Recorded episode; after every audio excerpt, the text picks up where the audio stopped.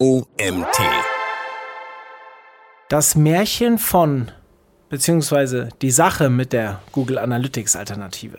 So heißt der Artikel, den ich euch heute vorlese. Der Autor heißt Markus Bersch. Mein Name ist Mario Jung, ich bin Gründer des OMT und danke, dass ihr auch heute wieder eingeschaltet habt.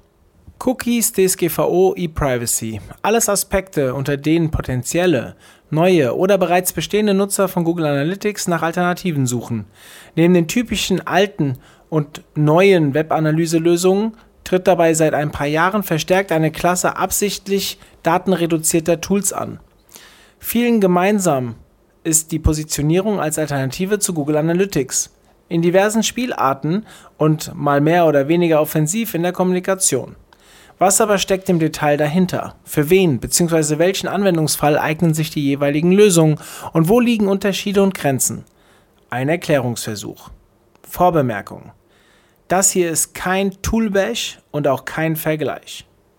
Mir geht es explizit nicht darum, Google Analytics als allein heilbringende Lösung zu verteidigen oder die hier zum Teil auch namentlich genannten anderen Tools schlecht zu machen, beziehungsweise generell zu kritisieren. Es geht ausschließlich darum, was es bedeutet, wenn sich andere Anbieter in der Vermarktung als Alternative zu Google Analytics platzieren und in welchem Umfang man als in Klammer angehender Anwender von den Unterschieden a profitieren und sich b der Einschränkungen bewusst sein sollte. Um es vorwegzunehmen, viele Anwender von Google Analytics brauchen vermutlich, äh, Schrägstrich leider, tatsächlich nicht mehr als das, was diese oder jene selbstbenannte Alternative anbietet. Insofern hat jedes der Angebote seinen Platz und seine Daseinsberechtigung.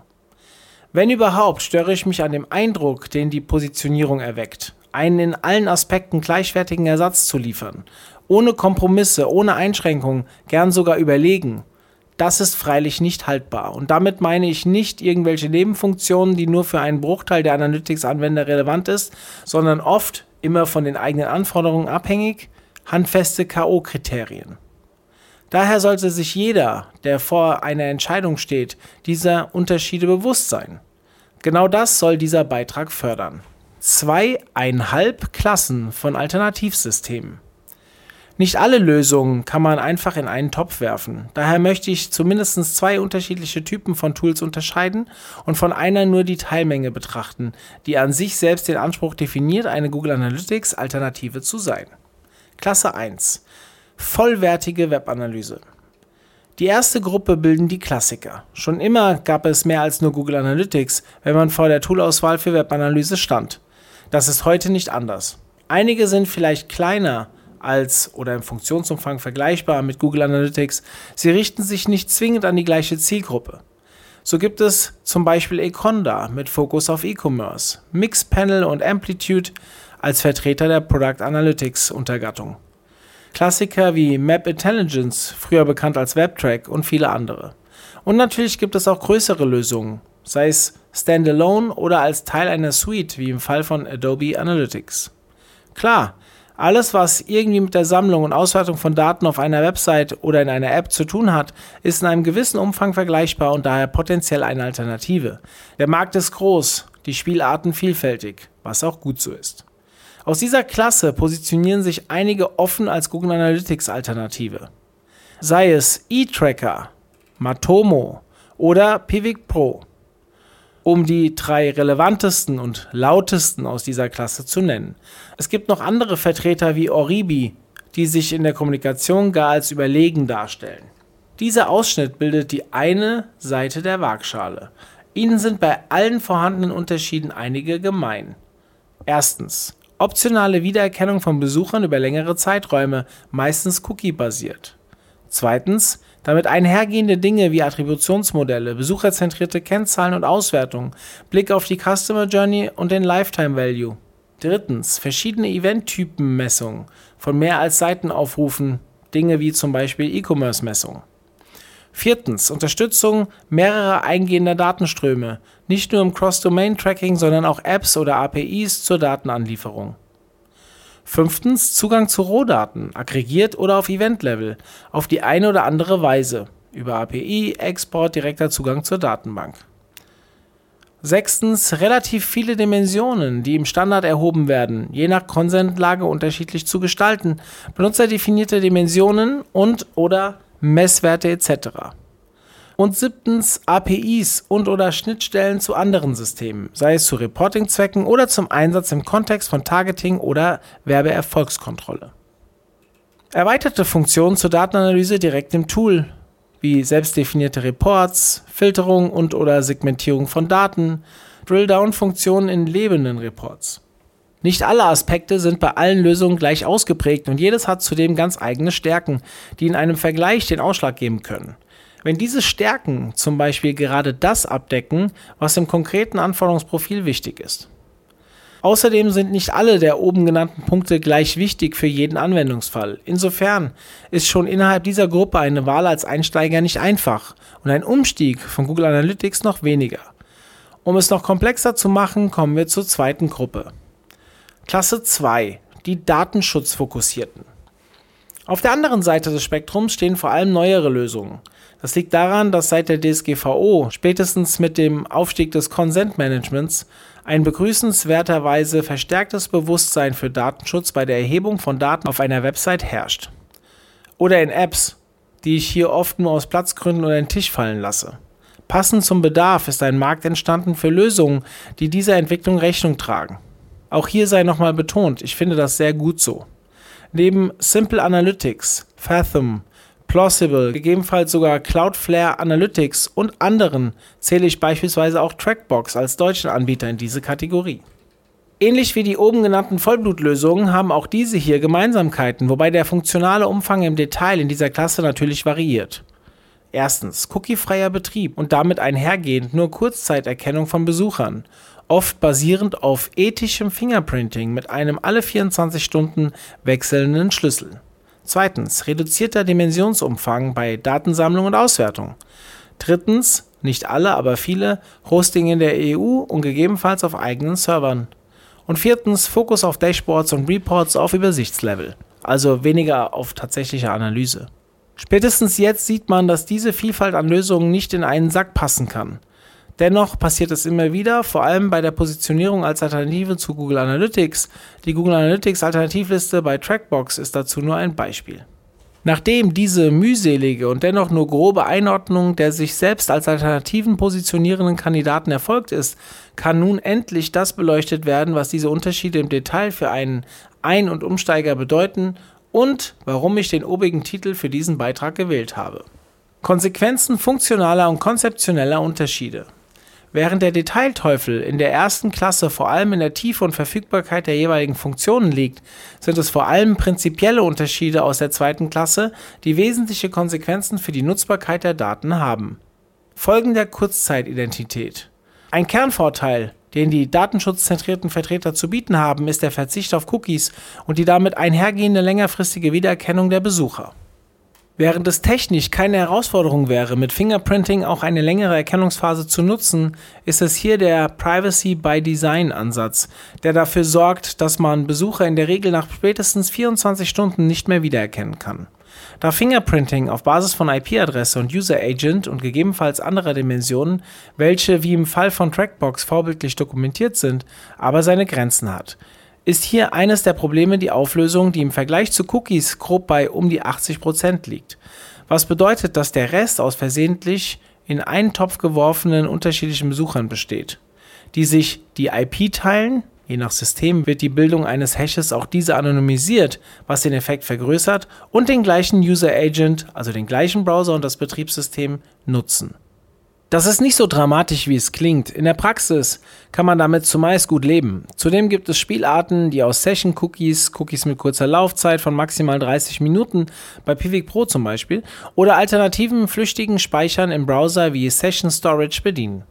So oder so muss eine irgendwie geartete Klammer um einzelne Seitenaufrufe existieren, um einen Kontext wie Besuch oder Besucher herstellen zu können. Wer dazu mehr wissen möchte, findet dies im Beitrag zur Bedeutung der Identität in der Webanalyse und den Herausforderungen des Trackings ohne explizit eingeholten Consent. Diesen Beitrag als Anmerkung von mir als Leser haben wir im Beitrag auch verlinkt. Bei Wahl eines solchen Ansatzes sind die oben im Kontext der Wiedererkennung in Systemen der Klasse 1 genannten Punkte typischerweise nicht oder nur sehr eingeschränkt nutzbar. Das ist kein Fehler, sondern Teil des Konzepts. Die Folgen sind nicht für alle Anwender gleich relevant, aber vielfältig. Attribution. Attribution ist über den Besuch oder einen Tag hinaus nicht möglich. Wo Ziele und/oder Transaktionen betrachtet werden, sind diese ausschließlich der Quelle des Besuchs zuzuordnen, in dem das Zielergebnis aufgetreten ist. Unter der Maßgabe, dass Webanalyse oft dazu dient, Kanäle und Marketingmaßnahmen zu bewerten, ist das mehr als nur eine geringfügige Einschränkung. Es ist ein potenzielles K.O.-Kriterium für diese Kandidaten in vielen Einsatzszenarien, selbst wenn es nur um Dashboards und Reports geht. Betrachtungen zum Besucher, die hierdurch wegfallen, sind neben der Multikanal-Attribution weitere Funktionen, Messwerte und Dimensionen wie der Customer Lifetime Value, Tage bis zum Kauf, vorbereitende Mikroconversions, neue versus wiederkehrende Besucher, Bildung und Nutzung von Zielgruppen innerhalb und außerhalb der Webanalyse und Verknüpfbarkeit mit anderen Daten, zumindest ohne heimliche und nicht konforme Hashtables auf dem eigenen Server. Diese Liste ist nicht vollständig, zeigt aber deutlich auf, wo die Nutzbarkeit der gesammelten Daten endet, wenn man auf die Wiedererkennung von Besuchern weitestgehend verzichtet. Wobei diese Einschränkungen ebenso zum Tragen kommen, wie man bei den Alternativen der Klasse 1 die jeweiligen Funktionen für den cookielosen Betrieb oder den Modus der eingeschränkten Datensammlung ohne Consent bei Pivik Pro nutzt oder Google Analytics im cookielosen Betrieb. Auch zu dem Thema Google Analytics im cookielosen Betrieb haben wir euch einen passenden Artikel in unserem Magazinartikel verlinkt. Insofern ist diese Einschränkung nichts, was man einzelnen Tools ankreiden müsste. Es ist die Folge einer bewussten Produkt- oder Setup-Entscheidung, wie Tracking stattzufinden hat. Sei es aus Überzeugung des Anbieters oder weil es ohne Zustimmung gerade nicht anders geht. Die Folgen dieses Ansatzes reichen noch weiter. Typische Differenzen zwischen in den Tools gleich genannten Dingen werden dadurch zum Beispiel wahrscheinlicher.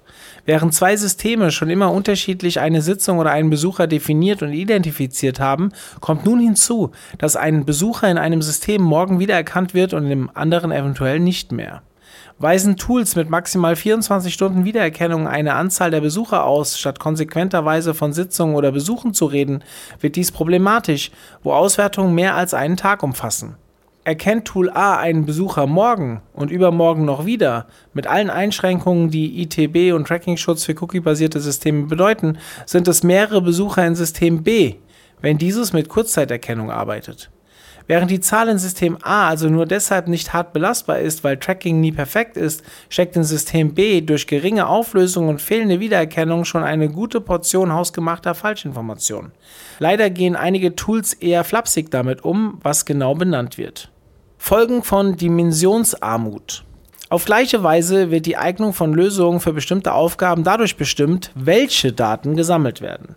Legt ein Tool den Datenschutz nicht nur optional, sondern unveränderlich für alle Besucher stets in den Vordergrund, ohne dass dies durch das Einholen von Konsent geändert werden kann, muss man in der Auswertung mit einem reduzierten Satz von Angaben zu Besuch und Besuchern leben. Das kann zum Beispiel bedeuten, dass Herkunft und Standort des Besuchers unbekannt bleiben. Ist das immer gleich relevant? Nein aber es ist nur ein Beispiel. Andere Beispiele: System, Browser und Versionen ohne User Agent einfach nicht vorhanden. Bei aller Unsicherheit in der Auflösung ist das nicht für jeden Zweck vollkommen irrelevant. Benutzerdefinierte Dimensionen sind in Analytics und Systemen der Klasse 1 oft möglich, bei Klasse 2 in der Regel nicht. Diese sind für viele Implementierungen ein wesentlicher Bestandteil und Hilfe zur Beantwortung bestimmter Fragen. Webanalyse ist nicht ganz von allein nützlich ist ein in verschiedenen Varianten viel zitierter Satz. Datensammlung als Basis von Reporting ist nicht das Ende der Fahnenstange, wenn es um das Einsatzspektrum von Webanalyse geht. Dies sollte Fragen nicht nur aufwerfen, sondern ebenso beantworten können. Aus Antworten sollen Einsichten, aus Einsichten Veränderungen und daraus idealerweise wiederum Verbesserungen entstehen.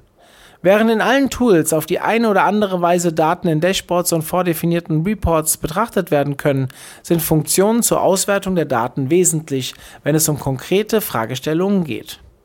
Diese müssen nicht komplex sein. So kann man zum Beispiel in Trackbox Reports durch einen Klick auf eine Seite zum Beispiel sehen, aus welchen Quellen die Besucher dieser Seite stammen. Will man aber für eine Quelle sehen, auf welchen Seiten die Besucher eingestiegen sind, ist eine Antwort per Klick nicht verfügbar. Daher sollte man sich darüber im Klaren sein, dass zwar nicht alle Tools der Klasse 2 reine Dashboard-Tools sind, hier aber die Eintauchtiefe in die Daten nicht nur durch die geringe Anzahl an Dimensionen begrenzt ist, sondern mitunter auch durch die verfügbaren Analysefunktionen. Bietet eine Lösung gewisse Drill-Down-Möglichkeiten per Klick auf einen Eintrag an, muss das nicht bedeuten, dass damit alle typischen Fragen zu beantworten sind. Direkt in der Oberfläche eines Tools sind es oft Mittel wie sekundäre Dimensionen, Listenfilter und Segmente, die auf dem Weg zu einer Antwort nötig sind oder zur detaillierten Verhaltensanalyse von bestimmten Ziel- und Verhaltensgruppen der Webseitenbesucher, wo gerne selbstdefinierte Berichte eine Rolle spielen. Spätestens dann, wenn die Oberfläche eines Tools nicht ausreicht, ist das Thema Analyse daher an anderer Stelle durch und fortzuführen. Ist dies für einen Anwendungsfall relevant, disqualifiziert das alle Kandidaten, die ohne Schnittstellen oder brauchbaren Datenexport eher isolierte Datensilos darstellen. Was einen weiteren Aspekt aufwirft. Einsatz im Verbund mit anderen Systemen. Schnittstellen sind generell ein wesentlicher Punkt, wenn mehr als nur das Verhalten auf der Webseite messbar gemacht werden soll. APIs, die dazu dienen, Daten in das System zu bekommen, auf der einen Seite, Exportfunktionen und die Fähigkeit automatisierter Anbindung auf der anderen Seite fehlen typischerweise bei Lösungen der Klasse 2. Sollen Daten automatisch in Excel, Google Sheets, Google Data Studio, Tableau genutzt werden oder in Python, R oder sonst wo weiterverarbeitet werden? Als Basis von Vorhersagemodellen dienen? Was ist mit der Bildung von Zielgruppen für Werbemaßnahmen? Tracking von Conversions für Google Ads, sonstige Nutzung der erhobenen Daten jenseits der bestehenden Reports und Dashboards. Dann sind diese Anforderungen mit den Möglichkeiten einer in Frage kommenden Alternative abzugleichen. Nicht alle Kandidaten fallen dabei unbedingt durch. Und noch häufiger wird Google Analytics selbst dann eingesetzt, wenn diese Punkte gar keine Relevanz haben. Und ja, genau dann sind die meisten sich selbst anbietenden Alternativen ohne große Einbußen nutzbar. Das ist aber nicht die Regel. Versteht und nutzt man Google Analytics als Teil eines vor allem auf das Google-Universum ausgerichteten Systems, eingebettet in eine komplexere Marketingstrategie, kann man es unmöglich einfach ersetzen. Jenseits der isolierten Rolle als Webseitenbesuchermonitor oder noch dramatischer ausgedrückt bessere Logfile-Analyse ist Google Analytics schlichtweg so tatsächlich oft alternativslos.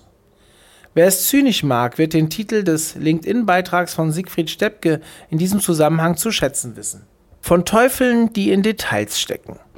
Sind all diese Punkte berücksichtigt, kommen zum Unglück noch weitere Unterschiede hinzu, die selbst bei Feature-Gleichheit nicht bedeuten, dass man in einem Alternativsystem das tun kann, was man vielleicht gerade in Analytics nutzt. Ein Beispiel sind Ziele. Gibt es diese im potenziellen Ersatz überhaupt? Und wenn ja, wie werden sie erreicht? In manchen Systemen muss man ein Ziel explizit durch spezielle Events melden, in anderen sind diese nur auf Basis von Seitenaufrufen zu definieren. Im dritten noch viel flexibler als in Google Universal Analytics, wie zum Beispiel sitzungsübergreifend, was in Google Analytics erst seit GA4 denkbar ist. Ebenso teilweise gar nicht oder sehr unterschiedlich gelöst sind Filter für Standardaufgaben wie den Ausschluss interner Besucher, Trennung von Produktions- und Live-Website oder Spam durch rendernde Bots.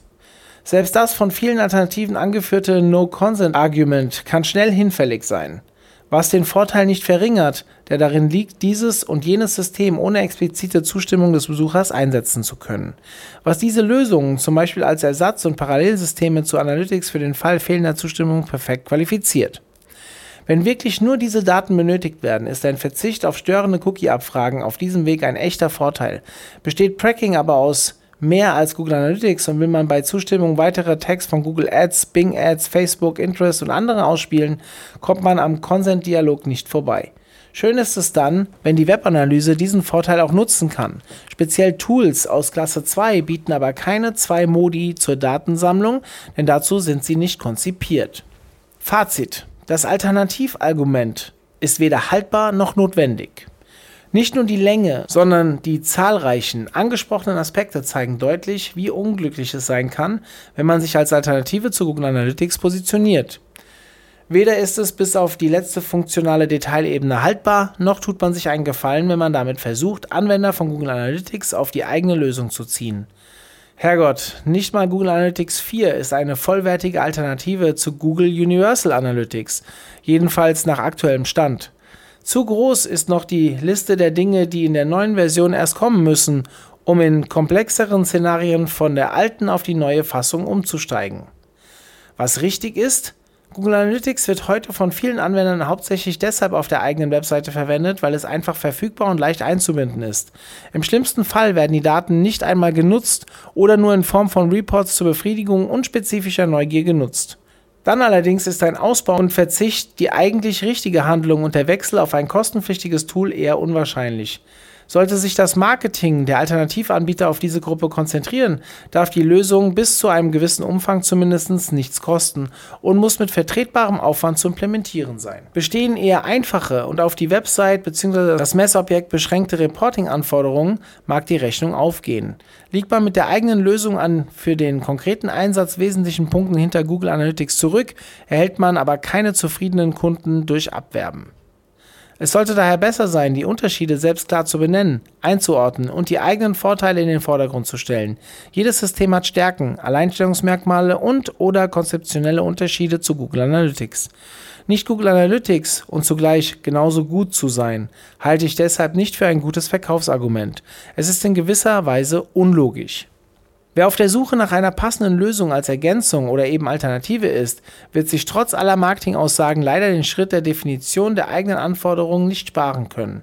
Die meisten Tools bieten zum Glück auf die eine oder andere Weise Möglichkeiten zur Erprobung in Form von Testzeiträumen oder offen zugänglichen Demo-Accounts, anhand derer man sich ein Bild davon machen kann, wie gut sich die eigenen Anforderungen mit den Fähigkeiten der jeweiligen Analyse- und Reporting-Tools decken.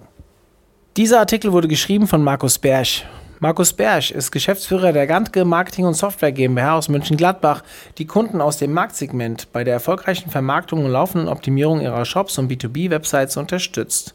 Wissen aus dem früheren Leben als Diplom-Ingenieur für Elektrotechnik und Leiter der Softwareentwicklung, Projekt- und Produktmanager bei Sage Software ist dabei kein Ballast, sondern zusätzliches Werkzeug bei der Beratung und operativen Betreuung von Optimierungsmaßnahmen. Seit 2007 gehören hauptsächlich SEM, Webanalyse, Suchmaschinen, Usability und Conversion-Optimierung zu seinem beruflichen Alltag. Zusammen mit Michael Jansen, den ihr auch sicherlich alle als Speaker bei uns kennt, betreibt er seit 2016 den Web Analytics Podcast Beyond Page Views auf termfrequenz.de. Ja, vielen Dank an Markus für diesen kritischen Artikel, der aber wirklich sehr toll zu lesen war und den ein oder anderen wahrscheinlich ja doch eines Besseren belehren wird. Und deshalb, ja, vielen Dank und an euch da draußen. Ja, vielleicht schaltet ihr euch ja schon morgen wieder ein, wenn wir den nächsten Artikel einlesen. Bis dann.